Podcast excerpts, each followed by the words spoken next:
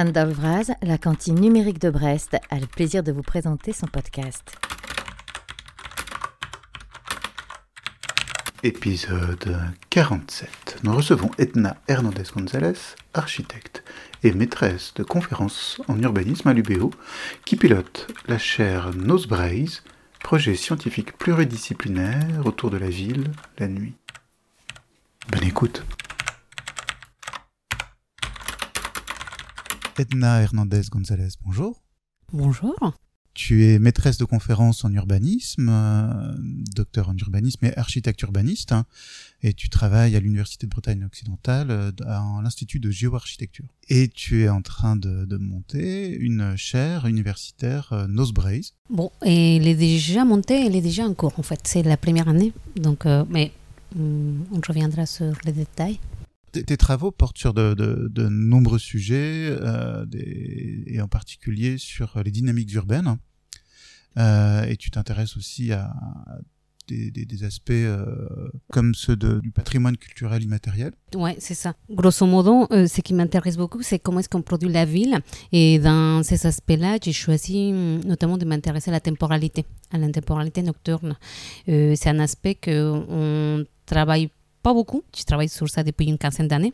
Là, actuellement, on a fait beaucoup, beaucoup de progrès parce que c'est quelque chose qui, qui ne nous étonne plus, en- fait. La, la ville, la nuit, il vit quoi, il est en activité. Et sur les patrimoines immatériels, c'est quelque chose que je faisais dans mon ancienne vie, si je peux dire ça. C'était notamment quand j'ai fait mes études au Mexique, hum, l'école d'archi. Et à ce moment-là, je m'intéressais sur les patrimoines, euh, ce qu'on appelle l'héritage, euh, comment est-ce qu'on dirait ça, patrimoine euh, bâti.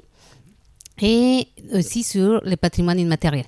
C'est c'est quoi le patrimoine immatériel? Ça va être tout ce qui, auquel euh, un peuple, une population s'attache. Et notamment, on a, c'est très fort en Bretagne.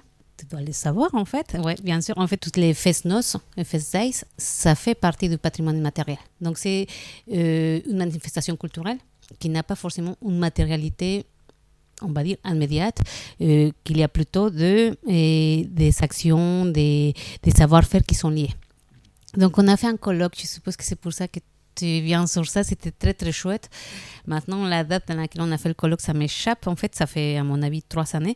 Et c'était un colloque très très intéressant où on mettait en valeur ce patrimoine immatériel de la culture bretonne et on faisait un aller-retour avec l'Amérique parce que, bah, parce que je suis mexicaine, donc tout, euh, tout ce qui est lié aux Amériques, ça m'intéresse. Et on parlait du patrimoine immatériel aux Amériques et des patrimoines immatériels, notamment en Bretagne. Donc, euh, oui, une thématique sur laquelle euh, ça me passionne, mais que pour l'instant, bah, il est un peu en retrait. Donc tu tu t'es mis à fond maintenant sur les night studies. hein? C'est ça. Euh, c'est un- c'est une thématique universitaire qui, qui, qui est récente. Pas si récente que ça, en fait. Les premières écrits sur ce qu'on peut appeler les Night Studies, euh, euh, c'est vrai qu'on a cette manie pas, pas, très bonne de, de mettre tout dans les termes studies quand on ne sait pas très bien à quel champ disciplinaire il appartient. Donc, les Night Studies, ça nous permet de euh, rassembler des géographes, des sociologues, des anthropologues autour des études sur la nuit. Donc ça c'est large et c'est un bon moment dans lequel on a des échanges euh, avec plein de disciplines jusqu'à que ça va se fractionner. Je suppose que petit à petit les urbanistes ils vont trouver des études sur la nuit beaucoup plus ciblées et on va un peu avoir moins de dialogues avec les philosophes qui travaillent sur la nuit.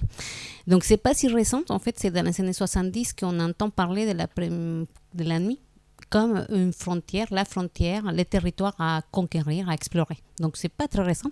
Ce qui est récent, c'est que euh, ça devienne un sujet public et que les acteurs de la ville, notamment, ils s'intéressent. C'est entre guillemets un peu récent. Donc c'est tout ce qui euh, s'intéresse aux, aux pratiques humaines nocturnes, Mhm. euh, aux activités, aux mobilités. Qu'est- qu'est- Qu'est-ce qui, qu'est-ce qui, selon toi, est le, le, euh, la, la, la manière de- d'attraper en fait cette, cette nuit humaine? Oui, bah, euh, si on revient sur ce terme qu'on utilise Night Studies, ça va être toutes les études qui vont être liées à la nuit. Les représentations dans la peinture autour de la nuit, les représentations euh, sur qu'est-ce que c'est la sécurité et la lumière en Moyen Âge, tout ce qui est lié à la nuit. Ça va être Night Studies. Et comment est-ce que ça devient une thématique pour la ville Ça va être notamment euh, autour aussi de ce qu'on appelle les nighttime economy. C'est beaucoup dans les pays anglo-saxons où ils vont s'intéresser à une économie nocturne. C'est quelque chose qu'on aborde beaucoup moins en France, mais ce qu'on aborde beaucoup en France, ça va être les bureaux du temps et la temporalité nocturne. Comment est-ce que ça va impacter certaines populations? Donc, euh, c'est toute une dynamique nocturne euh, pour se dire que la nuit, bah, on fait la fête un certain âge de, nos vies, plus, euh, plus que dans des autres. Et, et, que cette ville, cette activité-là, il demande des gens qui travaillent, en fait. Donc, il y a, on va appeler beaucoup, beaucoup de chercheurs hein, qui sont déjà euh, aussi travaillés sur ça. Il y a une, population qui s'amuse la nuit, donc euh, une nuit de loisirs, d'activités festives. une population qui souhaite se reposer, donc une nuit qui, du repos, et une nuit de travail. C'est-à-dire tous, les, tous ces mondes, tous ces gens-là qu'il faut qu'ils travaillent pour que certains ils s'amusent et pour que certains ils dorment, ils se reposent dans de bonnes conditions. Donc il y a ces actions, ces dynamiques et qu'actuellement ils sont reconnus et ils sont, ils sont une place dans la planification de la ville. Donc c'est ça qui nous intéresse et notamment de euh, un peu de euh, déplacer la focale parce que quand on parle quand on dit nuit, ça te fait penser à quoi à toi? Si je te dis le mot nuit, tu penses à quoi? Bah, Moi, ça me fait penser aux animaux nocturnes, en fait. Ah, tout triche. Je n'attendais pas cette, cette réponse-là. Et typiquement, quand tu dis nuit, ça nous fait penser à la lumière, en fait. Est-ce qu'il à cette euh, idée de nuit, bah, éclairage, éclairage public, en fait. Donc, euh, c'est que c'est ce discours. Mais, mais ça a un impact très fort sur les animaux nocturnes. Tout à fait. Voilà. Donc, tu, es en train de modifier toute mon, ma préparation. Non, c'est que je veux dire, typiquement, la nuit, on va la traiter par la lumière. Jusqu'aux années, années 2000, hein, on s'est dit, bah, la nuit, bah, il faut que les gens ils circulent, il faut qu'il y ait une ambiance nocturne. Et, très récemment, pour moi, en fait, c'est-à-dire que euh, on suite à plusieurs événements, cet impact euh, négatif de la lumière, on va, on la prendre en compte. Mais il y a, et, ça ne veut pas dire pour autant que c'est nouveau. En fait, c'est, ouais, tu, le sais, les astronomes, ça fait 40 ans qu'ils tirent la sonnette d'alarme en temps de dire bah, on ne voit plus le ciel les ciels étoilés euh, dans des espaces urbanisés. Et ce qui est très intéressant, et c'est pour ça que la chaire euh, il a eu lieu, en fait, c'est que c'est du monde, en fait, un monde un peu sociologique, tu vois, on parle de dynamique nocturne, et un monde un peu, on va dire, écologique, on s'intéresse à cet impact négatif, il ne se parle pas. Donc on fait, des études assez avancées en fait, qu'on fait du côté, oui, il y a une vie nocturne en ville la nuit, il faut s'intéresser. Il y a des maires, euh, voilà, des maires euh, de la nuit, il y a des conseils de la nuit. Et de l'autre côté, on est en train de, pareil, de faire beaucoup des avancements sur la trame noire, sur l'impact négatif euh, que la lumière artificielle il y a sur l'environnement. Mais chacun fait son, son schéma. Et c'est ça qui est, qui est important maintenant, depuis, à mon avis, une dizaine d'années, on commence à dialoguer cette approche socio, un peu socio-géographique, urbanistique de la nuit, et, et, cette approche un peu, on va dire, je ne sais pas si c'est le long terme, écologique de la nuit. Toutes, ces, toutes ces tendances, tous ces axes sont réunis au sein de la chaire. C'est quoi une chaire, en fait, d'un point de vue universitaire hein? Oui, là c'est un ovni, en fait c'est un truc un peu bizarre parce qu'une chaire universitaire, euh, on la connaît plutôt quand il y a un prof qui vient, euh, on parle de chaire, par exemple de chaire des Amériques. Donc il a un prof d'une université euh, aux Amériques qui vient faire cours sur une thématique. Là, c'est un dispositif un peu nouveau pour les universités en fait, et où ils essayent de faire dialoguer, de faire une sorte de consortium en fait, rassembler des chercheurs et du privé, c'est-à-dire qu'on va aller chercher du financement des partenaires du privé et du public, et aussi qu'il ait une retombée sur nos formations, sur nos étudiants et bien sûr euh, sur euh, la société en fait que que ça produise et que ça intègre la population, les habitants, les usagers en fait. Donc ça c'est une chaire et nous à l'UBO il y a la fondation UBO qui a lancé cette idée en 2021. On a répondu à l'appel, on il fallait euh, proposer un dossier donc on a on a été plusieurs à proposer des dossiers, des candidatures pour créer une chaire et la nôtre, voilà, elle s'appelle Chernos Brace. Euh, c'était la première a été inaugurée dans le cadre de l'UBO. Maintenant, il y a beaucoup d'autres projets et ce qui est très intéressant, c'est ce dialogue en fait qu'on essaye de faire entre un peu décloisonner ce qu'on fait à l'université et sortir un peu des financements qui est bien rodé en fait à l'université. Donc c'est quelque chose de nouveau. Et c'est aussi quelque chose un peu euh, pas facile en fait parce qu'en général, bah, on sait faire la recherche, on sait faire, on, sait faire un peu moins co-construire avec les usagers et les habitants, et encore un peu moins dans mon cas euh, de, dialoguer avec des autres partenaires que ça mm, qui vont pas être forcément des chercheurs en fait. Donc c'est vraiment riche, mais c'est un défi en soi. Je trouve que voilà, c'est ça qu'on est en train de faire actuellement. Il y a trois axes à cette chaire. On a déjà euh, abordé euh, celui sur les dynamiques sociales. On a un petit peu parlé de celui sur la biodiversité. Et il y a un troisième axe, c'est celui du, du numérique. Hein. Oui. Euh, et donc, dans, dans, dans, ce numérique, il y a des, des projets. Euh, des projets de terrain en fait euh, qui, qui, qui, sont, qui sont en cours. Oui, en fait, quand on a lancé la chaire, c'est qu'on avait essayé de se dire, bah, euh, en tant que chercheur aussi, c'est un défi de dialoguer avec des collègues qui ne sont pas de ta propre discipline. Donc, c'est beaucoup plus confortable pour moi de dialoguer avec des sociologues avec lesquels voilà, je travaille très très bien, des géographes, des anthropologues. Et le défi, c'était d'aller chercher des collègues euh, avec lesquels j'avais déjà des relations, mais qu'on n'avait pas monté des projets. Donc là, il y a nos collègues euh, du Centre européen de réalité virtuelle avec lesquels on avait déjà mené quelques projets et, auxquels on a proposé la thématique et ils ont accepté de relever le défi parce que c'était pas non plus trop trop clair. C'est-à-dire qu'il fallait s'intéresser un peu à euh, qu'est-ce que cette notion de smart city est liée à l'éclairage public, liée à la lumière, euh, comment est-ce qu'ils pourraient se l'approprier. Et ce qu'ils ont accepté de faire, ou ce qu'on a trouvé à faire dans un premier temps, hein, c'est de se dire comment est-ce que la réalité virtuelle, en réalité virtuelle, on pourrait tester des aménagements qui ne sont pas encore mis en place.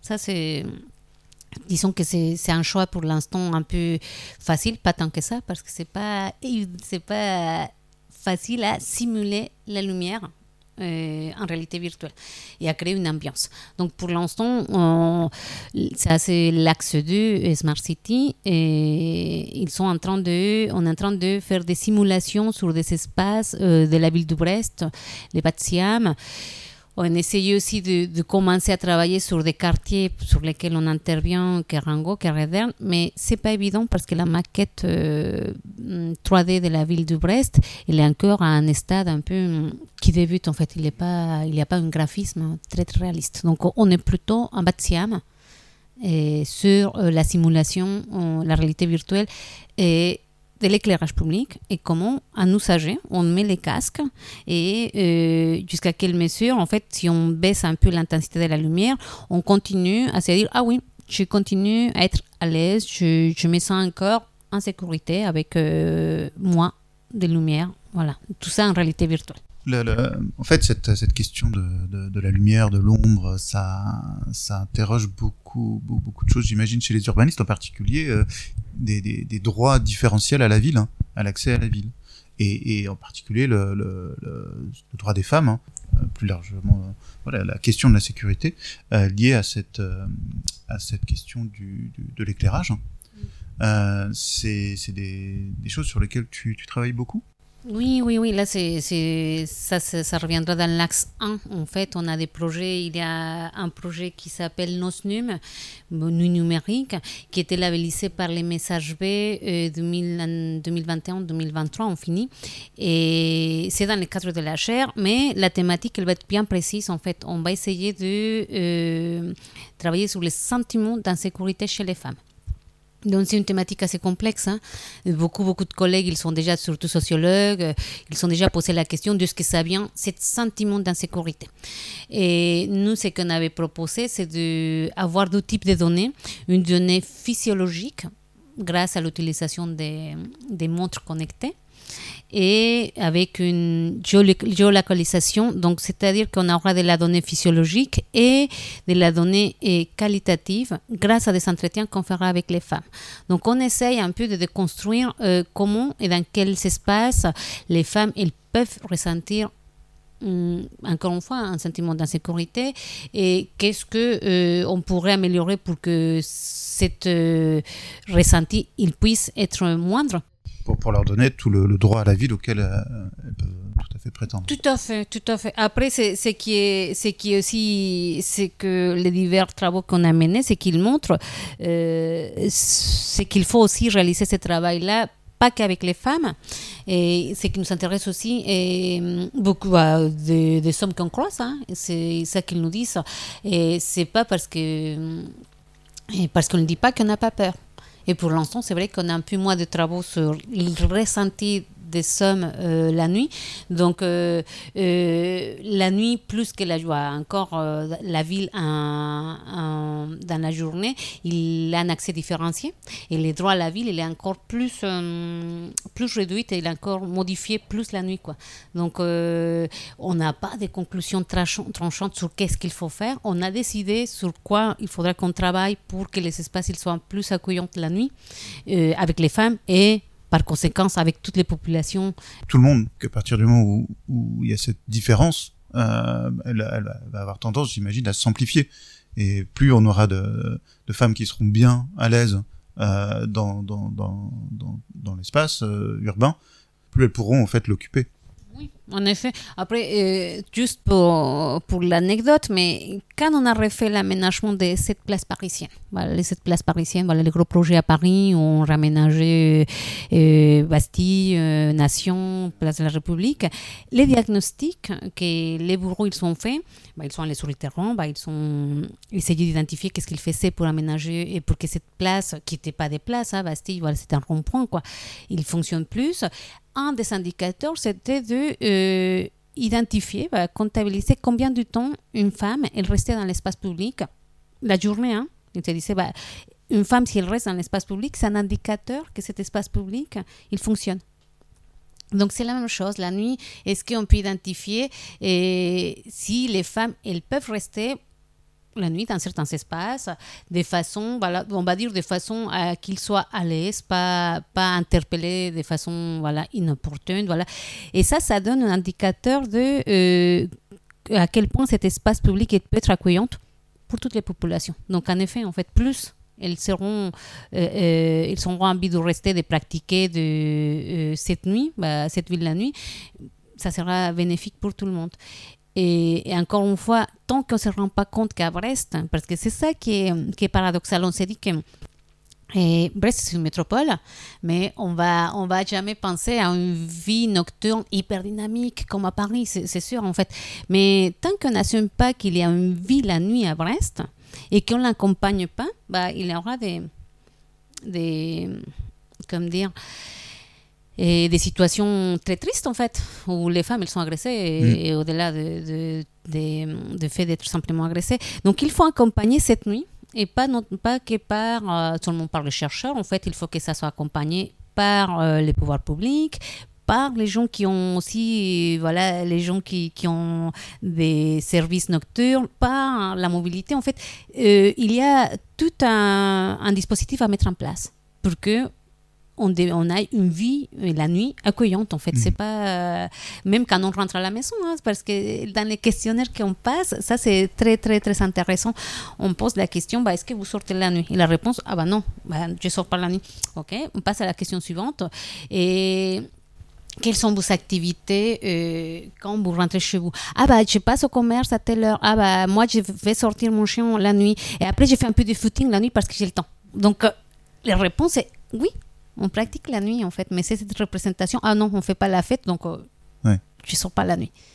Tu vois, donc il y a plein des activités à, à accompagner. Oui, c'est ça, et à, et à, expliciter, à rendre légitime, euh, et pour sortir un peu de cette tendance à vouloir euh, réduire des fois l'activité nocturne à, à, une question de sécurité, il faut bien, je pense que c'est important de, de, de, voir que c'est au croisement en fait de, de ces usages différenciés, de ces territoires qui changent entre le jour et la nuit, euh, de ces trames euh, écologiques vertes et bleues et de ces trames de, de euh, noires dont tu parlais, que se créent en fait des, des, des échanges, des frictions qui, qui, peuvent générer des conflits, mais qui sont aussi une vraie source d'opportunités. Tout à fait, tout à fait, parce que c'est ça les et les défis la richesse de cette thématique-là. En fait, on, va, on aura des demandes. Bah, il me faut plus de lumière parce que quand je sors en balader mon chien, bah, euh, j'aime bien, j'aime bien être à l'aise. Et après, il y a quelqu'un d'autre qui, va dans les enquêtes qu'on a menées, oui, mais pas trop de lumière parce que la nuit, bah, ça rentre dans, ma chambre. En fait, j'arrive pas à dormir. Aussi, quand on a mené nos enquêtes, on posait la question est-ce que la notion ou les termes de pollution lumineuse, ça vous parle? On est tous au courant. Hein donc, euh, peu importe, tu veux dire dans quel quartier on y va, on est très sensibilisé à la pollution lumineuse. Donc, euh, on est de plus en plus au courant que plus on demande la lumière et il y a un impact, euh, pas que hum, dans les territoires locaux, c'est-à-dire qu'on imagine bien que la flore et la faune est impactée dans les petits jardins qui sont à côté de chez nous. Mais quand on a fait des, photos et des relevés sur la pollution lumineuse à Ménesome, bah, tu pourras le situer beaucoup mieux que moi, voilà, un endroit assez loin de la ville de Brest, on voit bien comment est-ce que l'halo lumineux dans la métropole, il va nous empêcher en fait d'avoir un ciel nocturne de qualité. C'est-à-dire que la lumière en plus qu'on a dans nos villes, ils vont impacter au-delà de, de notre espace euh, proche en fait. Donc euh, et je suppose qu'on est dans, cette, euh, dans les bons moments où cette discussion il peut prendre place en fait pas trop de lumière, mais de la lumière suffisante pour qu'on puisse y pratiquer et aussi pour qu'une fleur et une faune nocturne ils puissent se réinstaller ou au moins euh, s'entretenir dans nos territoires très très denses. En fait, il est bien prévu que la qualité de nos espaces verts en ville, ils, ils sont retombés sur notre santé. Mhm. Donc, plus on les préserve, aussi la nuit, bah, on y gagne tous en fait. Tout ça pour dire que je suppose qu'on est bien conscient qu'un dialogue, il faut qu'il s'établisse en fait. Et là, on, est dans le bon timing, d'après moi. En fait, d'après nos enquêtes, on est prêt à, à, à, faire de, des concessions, des accords, où est-ce qu'on éclaire, où est-ce qu'on n'a pas besoin d'éclairer pour conserver cette biodiversité? Et, et euh, euh, où est-ce qu'on peut étendre en fait? Parce que tu vois bien dans comment est-ce que beaucoup de petites villes, des villages, ils décident d'étendre. Les seuls soucis, ça va être que euh, des fois, c'est pas accompagné. Mhm. Et des fois, ça peut être mal vécu. C'est-à-dire, du jour au lendemain, bah, il n'y a plus de lumière et il n'y a pas une, un accompagnement de cette prise de décision. Donc, euh, c'est ça qui va, qui va poser problème, en fait. Oui, euh, alors qu'un peu de discussion, un peu de cohabitation, ça permettrait de dire, bah, on va éteindre euh, peut-être à des heures différentes, tel jour, ou euh, de, différentiellement en fonction des, endroits. certains endroits, etc. Et donc, il faut réussir à faire cohabiter ombre et lumière. Oui. Hum, hum, hum, Est-ce que, selon toi, il y a, y a, deux villes, en fait, deux villes de Brest, une ville du jour et une ville de, de la nuit, qui sont désynchronisées l'une avec l'autre hein? Bah, euh, ce qu'on dit sur les études, euh, bah, tu sais, il y a ce qu'on appelle le chronourbanisme. Après, bah, c'est toujours des termes, hein, mais c'est pour se dire que euh, la ville, elle a différentes temporalités. Et même dans la journée, il n'y a pas qu'une seule ville en fait. Il y a plusieurs temps dans la ville, donc on a plusieurs façons de vivre la ville les jours. Et la nuit, c'est la même chose en fait. Donc moi, je ne dirais pas qu'il y a deux villes. En fait, il y a tout un tas de temporalités nocturnes qu'on connaît mal et qu'on accompagne mal, qu'on n'accompagne pas. Donc il y a euh, les autres études qu'on avait menées, on a, travaillé aussi, j'ai eu la chance de travailler aussi sur Paris avec un projet très sympa où on analysait la place de la République 24 heures sur 24 heures suite à, l'aménagement de la place. Et on avait identifié, comme des autres collègues, que la nuit, il y a à peu près quatre temporalités, trois temporalités. Et certains moments, il faut l'accompagner plus. Donc, il y a une temporalité où il y a un croisement intense, c'est-à-dire les gens qui finissent leur journée et les gens qui peuvent sortir encore pour aller voir un verre, pour dîner. Donc, il y a un croisement. Donc, il y a une première partie de la temporalité nocturne. On arrive après à une deuxième partie où on va trouver en ville tous ceux qui vont et habiter la nuit. On va faire la fête, donc ça va être à partir de 23h jusqu'à une heure, deux heures du matin, ça c'est, on va dire, une ville de, loisirs, une ville festive. Et on arrive à une, une temporalité de la nuit bien particulière, entre 3 heures et 5 heures du matin, il y a un creux en fait. Je ne sais pas si je prononce bien, mais il y a une descente d'activité où vraiment il y a une nuit profonde, où il y a des activités, ça sera euh, seront beaucoup, beaucoup moins hum, importantes que dans un autre euh, horaire la nuit. Et à partir de 5 heures, 6 heures, la ville, encore la nuit, la vie, elle reprend avec ceux qui vont travailler et avec certains fêtards euh, qui vont rentrer. Donc il y a différentes temporalités de la nuit et c'est ça aussi qui est intéressant. Bah, comme on ne les connaît pas, on se dit, bah, c'est la nuit. Il y a une seule façon euh, d'habiter la nuit ou de pratiquer la nuit.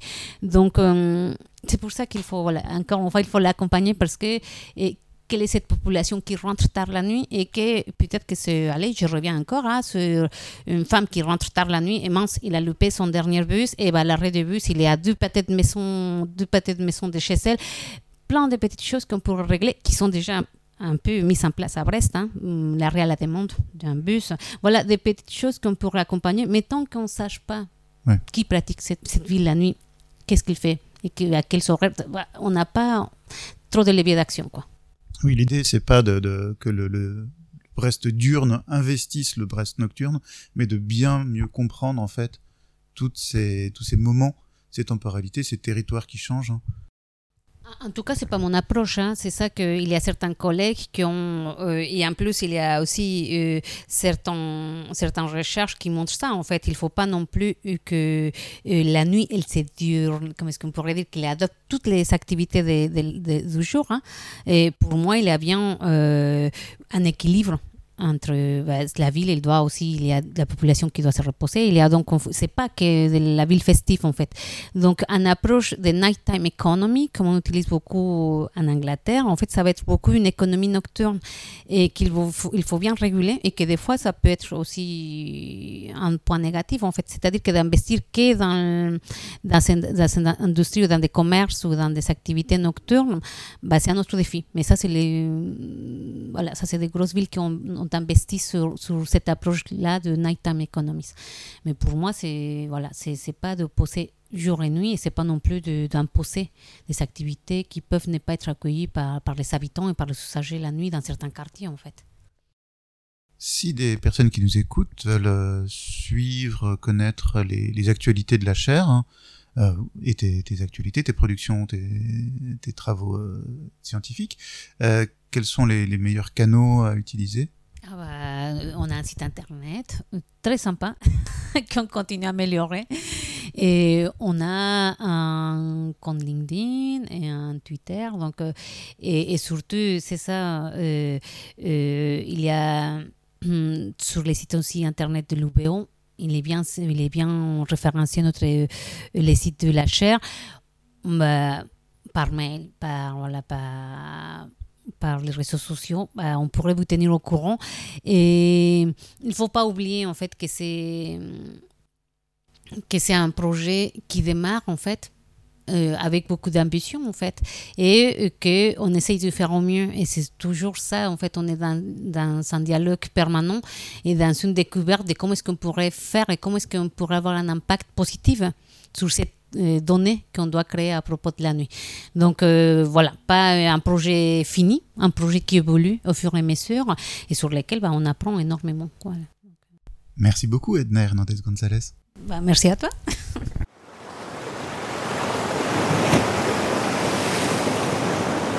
Cet épisode touche à sa fin. Nous espérons qu'il vous aura intéressé. Envoyez-nous vos questions, commentaires et propositions par email à coucou@lacantine-brest.net ou via Twitter. À très bientôt.